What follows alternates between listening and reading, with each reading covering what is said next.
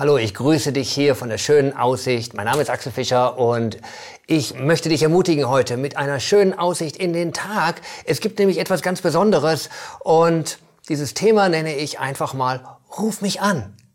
Und vielleicht die nächste Frage ist, die Leute sagen, gib mir deine Telefonnummer. Ich kann dir vielleicht meine Telefonnummer geben, aber ich meine das hier in einem anderen Sinne. Man sagt auch teilweise, Gottes Telefonnummer ist 5015. Warum? Ruf mich an. Wir brauchen ganz oft äh, jemanden, den wir anrufen. Gerade in diesen Zeiten. Viele sind alleine und vielleicht jetzt gerade irgendwo in, du kannst nicht rausgehen, du musst zu Hause bleiben, die Arbeit ist nicht, vielleicht bist du sogar Single oder alleine, alt, in welchem Rahmen. Du hast keinen, mit dem du reden kannst. Du brauchst jemanden, den du anrufen kannst. Und wenn du Gott anrufen könntest, was würdest du sagen? Was würdest du reden mit ihm? Ich sagte gerade, er hat eine Telefonnummer 5015 in der Bibel, Psalm 50, Vers 15. Ähm, da heißt es, und wenn du in Not bist, rufe mich an, denn ich will dich retten und du wirst mich ehren.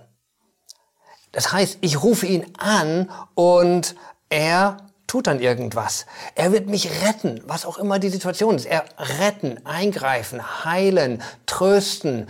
Er ist mit mir. Und dann sogar, und du wirst mich ehren. Was heißt das?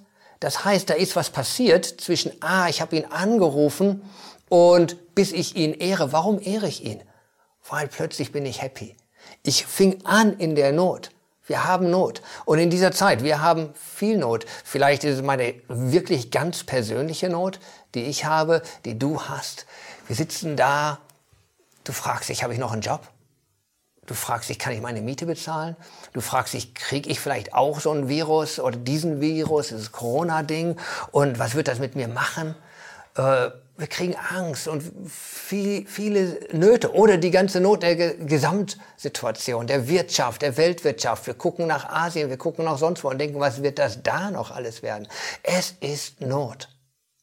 Ich möchte dich ermutigen, ruf Gott an. Ja, es geht um Gebet lass uns beten lernen.